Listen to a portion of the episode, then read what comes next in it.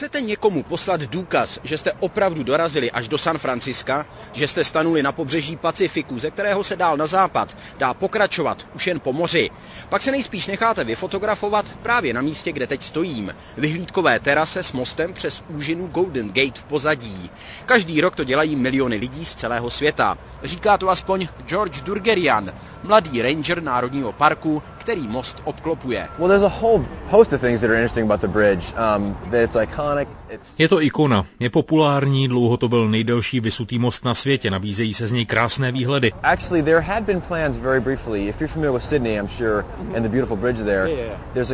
Jednu dobu se plánovalo, že by se nabízely vyhlídkové výpravy na věže mostu. Možná jste o tom slyšel nebo viděl záběry z podobného mostu v Sydney v Austrálii, kde to dělají. Ale nakonec se rozhodli proti. Výtahy jsou totiž mimořádně malé.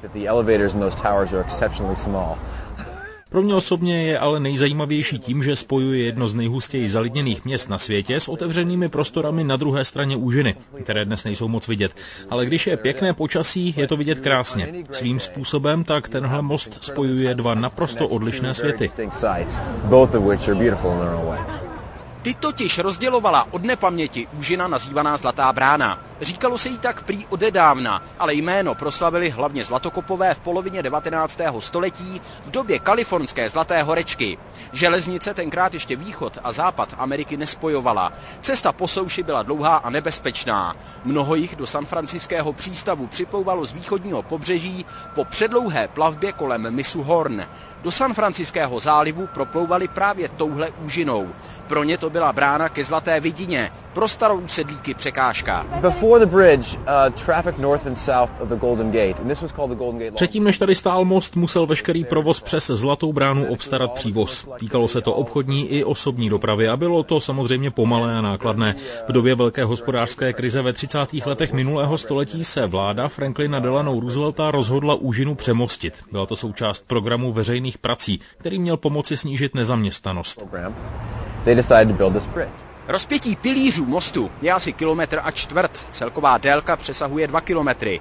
Spíš než technické parametry ale přitahuje návštěvníky jednoduchá elegance a výhledy, které most nabízí, jak do San Franciského zálivu s nechvalně známou ostrovní věznicí Alcatraz, kde je dnes muzeum, tak na nedozírné vodní plochy Pacifiku. Tedy pokud se tady neocitnete právě v létě, kdy most velmi často zahaluje mlha. If you have the opportunity to come in the spring or the fall, I'd recommend that. Máte-li možnost přijet na jaře nebo na podzim, doporučoval bych vám tahle roční období.